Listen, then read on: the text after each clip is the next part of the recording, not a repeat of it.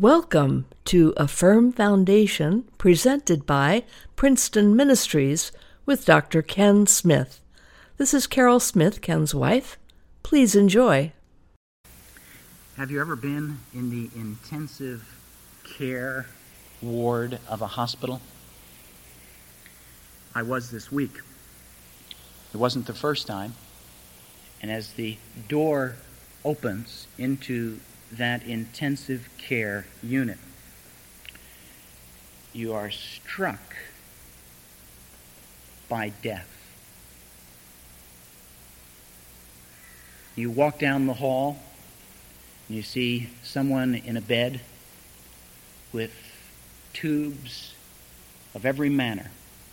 One tube helping them to breathe, another tube helping them to eat. And some you can conclude are certainly within hours of standing before the Lord. Others, in the providence of God, medicine, the prayers of God's people, will bring them back to a health of, state of health. It's one thing to know about intensive cared wards. But it's another thing when you are going into that ward to see a Christian. And I think each of us faces the question what, what is the place of suffering in the life of a Christian? There are some who like to say, well, Christianity is a magic wand.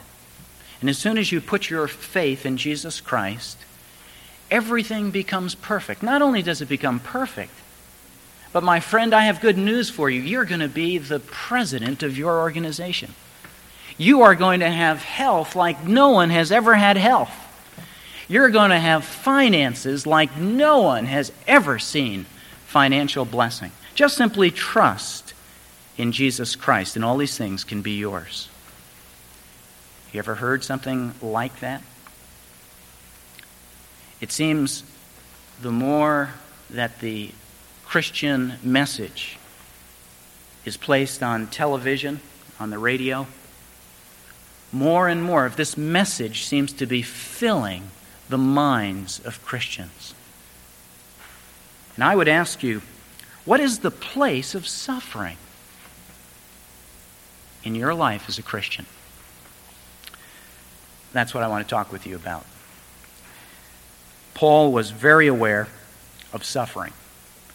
And in the book of Philippians, chapter 1, verses 27 through 30, he talks about striving and suffering as a Christian for Jesus Christ.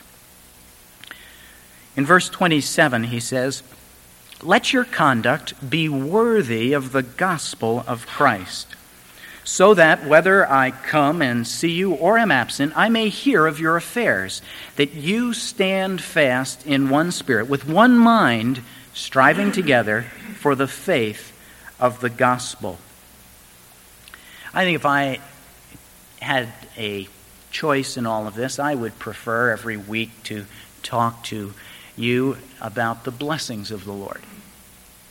I enjoy talking about the privileges of being a Christian. The message that we're saved by grace, that God has given this to us. Isn't that a privilege? Isn't that a joy? That you have been adopted into God's family, not because of anything you've done, but because of what Christ has done for you. Isn't that a joy to think about that and a privilege? That someday you and I are going to spend eternity in heaven with Jesus Christ. I never tire of thinking and talking about the privileges and the blessings of being a Christian. Paul never tired of that. But you know, as you read the Apostle Paul, you find that there's another word that often characterizes a teaching. And that word is obligation, responsibility that for all of the privileges and blessings that we have in Jesus Christ, We have received these, and God would want in each of our life that we would begin to see that there is an obligation that we have to God, that there are responsibilities that come with all of the blessings that are ours through Jesus Christ. For example, we are told to abstain from immorality. That to me does not sound like a blessing as much as a responsibility of being a Christian. Those who are young are told to flee from youthful lusts. That if you're a Christian young person, that you have a responsibility. That when you find yourself in a situation that you know that the Lord would not want you to be in, you have a responsibility before the Lord to leave that situation, to flee from it. We have obligations and responsibilities as Christians that certainly are an outflow of the blessing of the Lord, but we are obliged to pray. We are obliged to worship the Lord. We are obliged, and it's our responsibility as Christians to witness and to tell others what Christ has done for us. Verse 27 Paul talks about one of the responsibilities that you and I have as Christians, and that is that you and I would let our conduct be worthy of the gospel of Jesus Christ. It's interesting when we usually think about conduct. Usually, we are more interested in, in the other person's conduct than in our own conduct. How, when was the last time that you were hurt by the conduct of another Christian or encouraged by their conduct. Routinely. But how often are you encouraged or hurt by your own conduct? Usually, when we think of conduct, it's in relation to the other person. The Apostle Paul tells us that we are to let our, let your conduct be worthy of the gospel of Jesus Christ. He's saying, in this context, for a moment, don't worry about the other person's conduct. Right now, how is your conduct in relation to Jesus Christ? Is it bringing honor to Him and blessing? Is your conduct worthy of the gospel of Jesus Christ? Uh, there were two boys quarreling in Sunday school. And uh, suddenly little Johnny drew himself up and he says, It's time for one of us to act like a Christian, so why don't you? Well, isn't that the truth? Usually it's time for you to conduct yourself properly. The Apostle Paul says, Don't worry about the other person for this moment. Worry about your own conduct. Is it a conduct that is worthy of a follower of Jesus Christ? We are living a gospel, a chapter each day, by deed that we do, by word that we say. Men read what we live, whether faithless or true. Say, what is the gospel according to you? From your conduct as people relate to you, what gospel do they see? Is it a gospel that is worthy of the high calling of Jesus Christ? Because your conduct and mine, in fact, is used by the Lord for his purpose in the sharing of the gospel of Jesus Christ. What about your home? Is your home marked by unselfishness? Or is it marked only by my needs? What about your business? Your conduct? Is it marked by honesty and diligence? What about those who are poor and unfortunate? Are they the source of jokes? Or are they the source of our mercy, our sympathy, our help? What about those who are wicked? Do they simply become an instrument for us of retaliation? Or, on the other hand, those who are wicked? Are we seeking to overcome their evil by good? What about those who are non Christians? Is your conduct so appealing to them that they would look at you and say, My, my, what a, what a life, what a person? Their conduct is, is so exemplary, so honest, so joyful. Is that what your conduct is communicating? Let your conduct be worthy of the gospel of Jesus Christ. Sometimes we get so caught up in our translations of the Bible, we get caught up in doctrines, we get caught up in various teachings. We get caught up in the academics, the system of our knowledge in Jesus Christ. How often do we truly get caught up in our own conduct and the effect that it is having on other people? I remember in seminary a discussion that was going on around a lunch table. One fellow uh, said, You know, I, I love the King James Version. It's so beautiful, it's so perfect, its cadence is lovely. Another fellow joined in. He said, Well, I, I really like the Revised Standard. Uh, it's, uh, it's a translation that just is so close to the original Hebrew and Greek. And there was this one fellow who loved the Lord, who had been raised in a Christian family. And he wasn't joking when he said, You know what translation of the Bible I love the best? It was the translation taught to me by the acts of my mother. And in that translation, I learned so much about Jesus Christ. He was saying the conduct of my mother, her words, her concern spoke to me.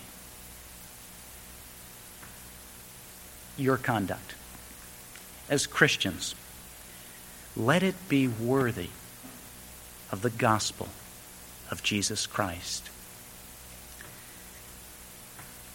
Now, we might think, well, if I act as a Christian and I conduct myself in a way that is pleasing to the Lord, well, certainly there is going to be great benefit to me. And that is true. There is great blessing and wonderful privileges that are ours because we would follow the Lord and be concerned about our own conduct. But it's interesting that Paul, at this point, does not talk about a list of blessings that come, but rather he takes a sharp right turn and he begins to tell us that our conduct, which ought to be worthy in Jesus Christ, if you do those things that will bring honor to Christ, listen to what he says. That in no way should you be terrified by your adversaries, which is to them a proof of perdition, but to you of salvation, and that from God. For to you, to you who are conducting yourselves in a Christian way, for to you it has been granted on behalf of Christ not only to believe in him, and now listen to the wonderful privilege that we have by conducting our lives in relation to Jesus Christ. Is he going to tell us if you'll conduct yourself properly, you're going to be promoted? If you'll conduct yourself properly, you will have the child who becomes the president of his class? Is that what he says? if you conduct yourself in a way that is worthy of Jesus Christ, and not only to believe in him, but also to suffer for his sake, having the same conflict which you saw in me and now here is in me. The topic of suffering is perhaps one of the most delicate and in some ways the most troublesome topic for Christians to look at, and certainly for the world to look at. Because we have to ask ourselves why is it that God would use suffering? Of what purpose is there in suffering? Well, Paul tells us that there are two purposes in suffering in this context. One is that suffering for the Christian is a proof to that Christian of their salvation. The last time you went through a suffering, did it ever occur to you that that was a token, a proof, an omen, a sign from God of His faithfulness to you? And secondly, Paul tells us that the purpose of suffering is that those who are not Christians, for them, suffering is a sign of destruction. It is a sign of judgment. Do not in any way be terrified by your adversaries, which is to them a proof of perdition but to you of salvation, and that from God. For to you it has been granted on behalf of Christ not only to believe in him, but also to suffer for his sake. Suffering for the Christian is seen as a proof of the faithfulness of the Lord in the midst of your suffering. If you have faced a suffering, an illness, a financial setback, a great disappointment that is way beyond your control? Isn't it true that at that time when you had the greatest need for peace and joy and encouragement, that Jesus Christ, through his Spirit, was present in a way that you had not experienced him at other times? And as you go through a suffering, it reminds you and it draws you to your knees and it draws you in a way that peacetime never draws us to the Lord. And for those who are Christians, the word that is used is proof. That it is to us a proof, a sign. Another translation says an omen. That it is a down payment to us of the faithfulness of the Lord. But what about suffering in relation to the non Christian, to those who do not trust in Jesus Christ? What is communicated through the various sufferings of life? Well, what is communicated, Paul tells us, is a proof, a sign of destruction, of perdition. That every time a non Christian would face an illness, a setback. It is a small reminder to them of that which they will receive in ultimate payment, of the reproof of God, of the destruction, of the perdition that would await all those who would seek to go through this life without the aid and comfort of Jesus Christ. Do you remember in 1 Kings chapter 22? the kingdom had been divided. We have Ahab, the king of Israel, who was that wicked king, and we have Jehoshaphat, who in some ways was a better king, the king of Judah. Well, they realized that Assyria had taken possession of Ramoth Gilead, and the plan was hatched between Ahab and Jehoshaphat that we should join forces as Israel and Judah and we will go and we'll free Ramoth Gilead. And we'll take them back from the Assyrians.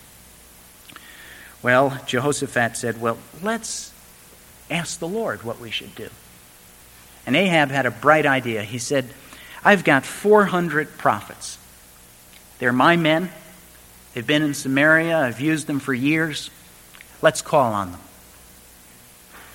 The interesting thing about these 400 prophets was they only and always told Ahab the things that he wanted to hear.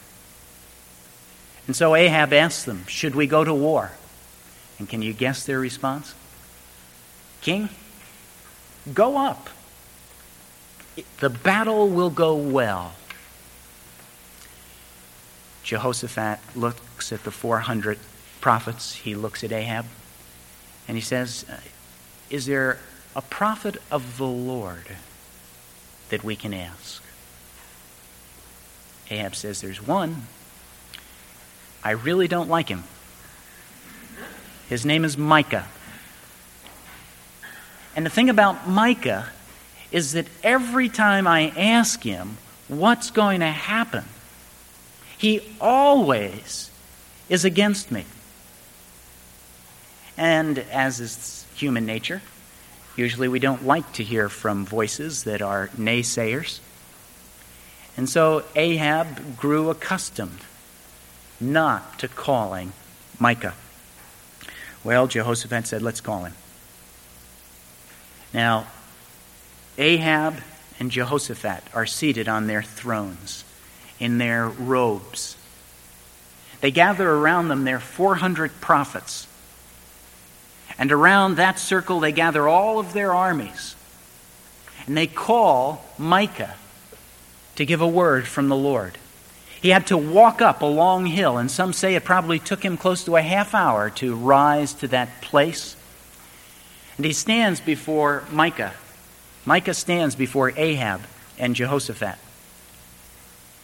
And they ask, What does the Lord have to say? He says, The Lord has put a lying spirit in the mouth of all of your prophets all of Israel will be scattered tomorrow. The Lord has declared disaster against you. And I'm sure Ahab turned to Jehoshaphat and said, I told you. It's exactly what I would expect. And the next day, the armies were scattered. Ahab was killed and we have no more word about the prophet Micah. Micah, it seems, was prepared for that special moment to declare the word of the Lord. And the word that he declared was of destruction, of perdition, of the judgment of the Lord. And sometimes, as Christians, you and I are called upon to give a testimony, a truthful testimony, a conduct that is worthy of the Lord. Two weeks ago, I received a phone call from a local newspaper.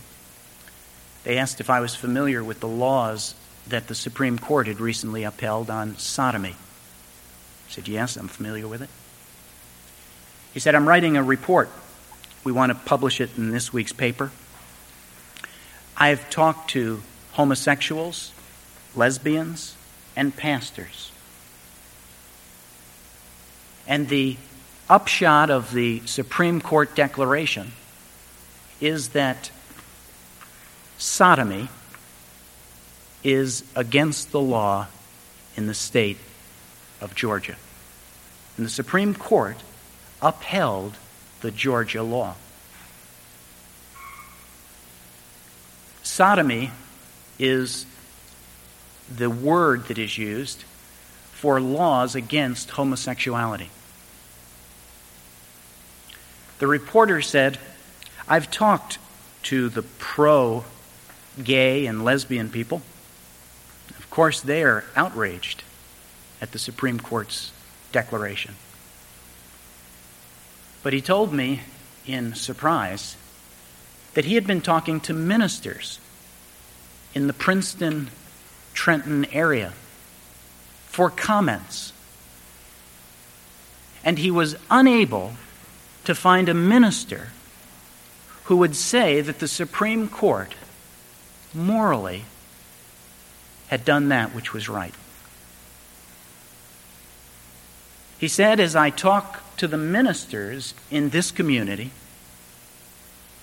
they are saying the same things as the gay and the lesbian community that the Supreme Court has no right to declare morality, to talk about the private affairs of people. And he asked me, Pastor, what, what do you think about that law? And I said, Well, I believe that the word sodomy comes from the city of Sodom and Gomorrah, a city where homosexuality had run wild, and that the judgment of the Lord is upon those who would participate in that sin, as is the judgment of the Lord upon anyone who will continue knowingly in any sin, whether it be gossip or thievery or homosexuality or adultery. And that I think the Supreme Court was correct in upholding a moral standard. He said, Can I quote you on that? You ever asked, been asked, can I put that in the newspaper? Are you on the record? Can we publish this? I said, Sure. I asked him if he was looking for other voices in the community. He said, Yeah. I said, Well, you might be interested in calling another pastor. A pastor who I was certain would speak clearly on the issue. Later on, much to my disappointment, even that pastor did not declare with clarity conduct that is worthy of a follower of Jesus Christ. Let me ask you the word of the Lord that you have received, are you living your life in a way that is worthy of that calling? Sometimes the suffering that you and I will endure for Jesus Christ will bring great blessing to others. It will be a great encouragement, usually to Christians. But to the non Christian, as you would endure suffering, it is to them a reminder of the judgment that awaits them. He tells us don't be terrified of your adversaries. And sometimes we are afraid of our enemies, of those which we perceive to be our adversaries. The idea of being terrified is similar to a horse that is walking along a path and suddenly shies or plunges because of something that they half saw.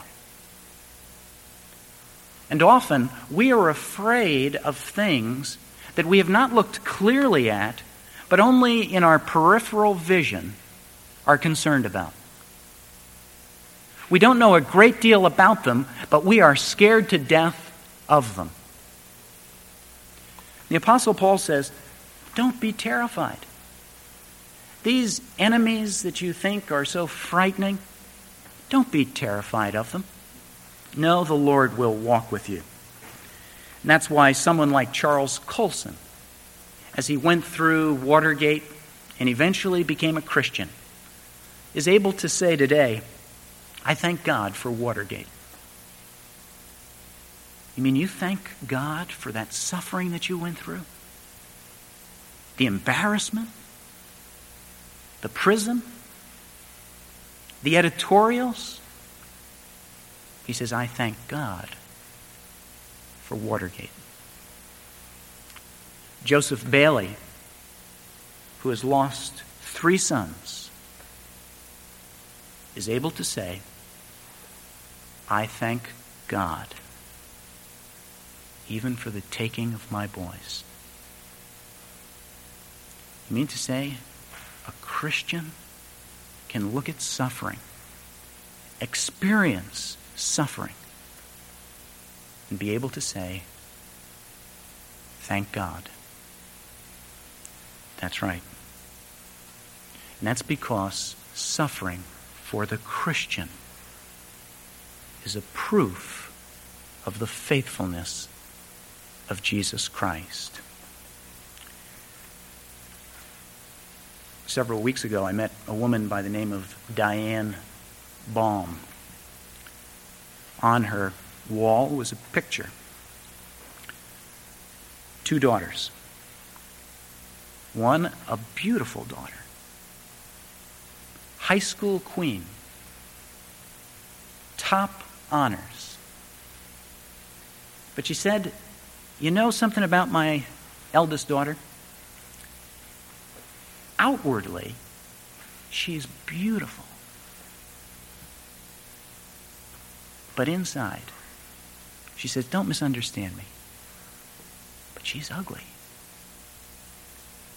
She thinks that she's ugly on the outside. She's not, you can see it. But for some reason, she thinks that. She thinks she's not able. She's not interested in other people. There was a second daughter in this picture frame. Her name, Kimmy. And to look at this picture, you didn't know if you should ask a question or not. Because Kimmy had been born with what is referred to as the elephant disease. And her face was horribly distorted, with a large jowl, with all of the marks of various operations that had been used in an attempt to correct her. She said, Kimmy is 12 years old. And you can see she's very ugly outside. But she's a dear Christian gal. And she is the most beautiful person inside.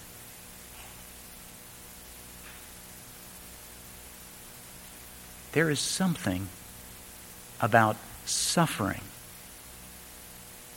that produces on the inside of a Christian a beauty, a tenderness, a compassion it comes from no other source. I remember going through a furniture factory in Vermont. And the guide took us through and showing and explaining all of the tools.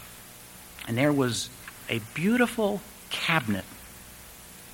He said, Before we leave, I want you to look at that cabinet because that cabinet is a perfect example of the delicate work that can be done with grains. I looked down very close, and there was this beautiful pattern of grains. And he said, Most people don't even notice this cabinet. But I want to tell you something about the wood, the oak, that has made this beautiful grain work.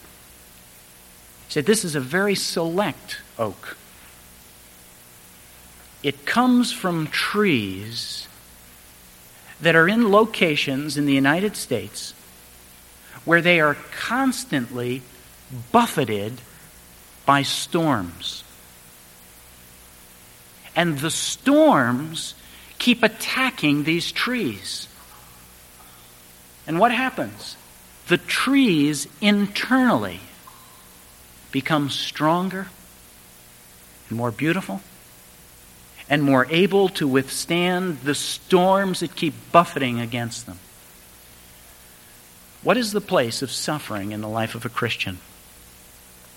Suffering, in its own way, brings a person to look at themselves internally. And through Jesus Christ, we are changed through the storms of the suffering. And some of the most beautiful Christians I know are people who have suffered in conditions that for me would seem unbearable. And yet, one of the blessings, one of the privileges that is yours and mine because we are in Jesus Christ is not only that we would believe in Christ, but also that we would suffer for his sake.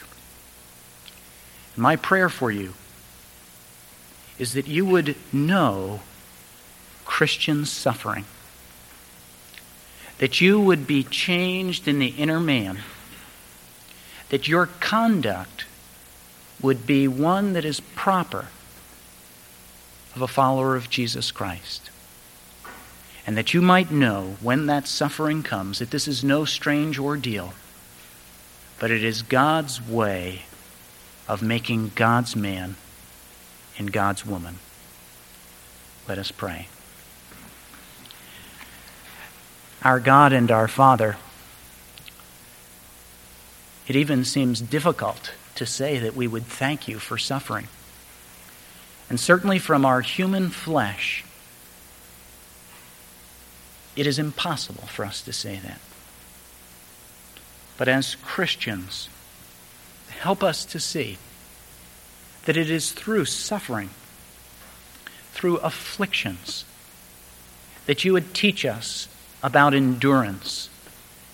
And that endurance would teach us about Christian character and that that Christian character would be filled with hope because the love of Jesus Christ has been poured into us. Father, we thank you. We ask that we would look at this great adversary of suffering and that we would, in fact, conclude that it is no adversary at all, but that through Jesus Christ, even suffering, that discordant note is made into a harmonic sound, bringing honor and glory to Jesus Christ. Help us to live that our conduct might be proper for one who is a follower of Jesus Christ. For we ask it in Jesus' name. Amen.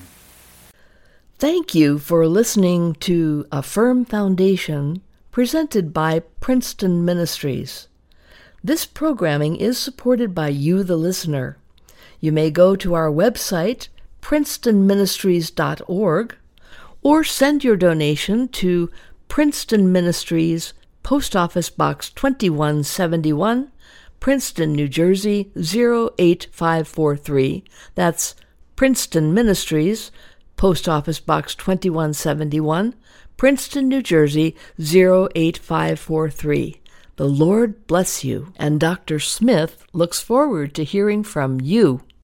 We would like to thank Roan's Web Development Company for making this webcast possible. You can find their link at the bottom of our website, princetonministries.org.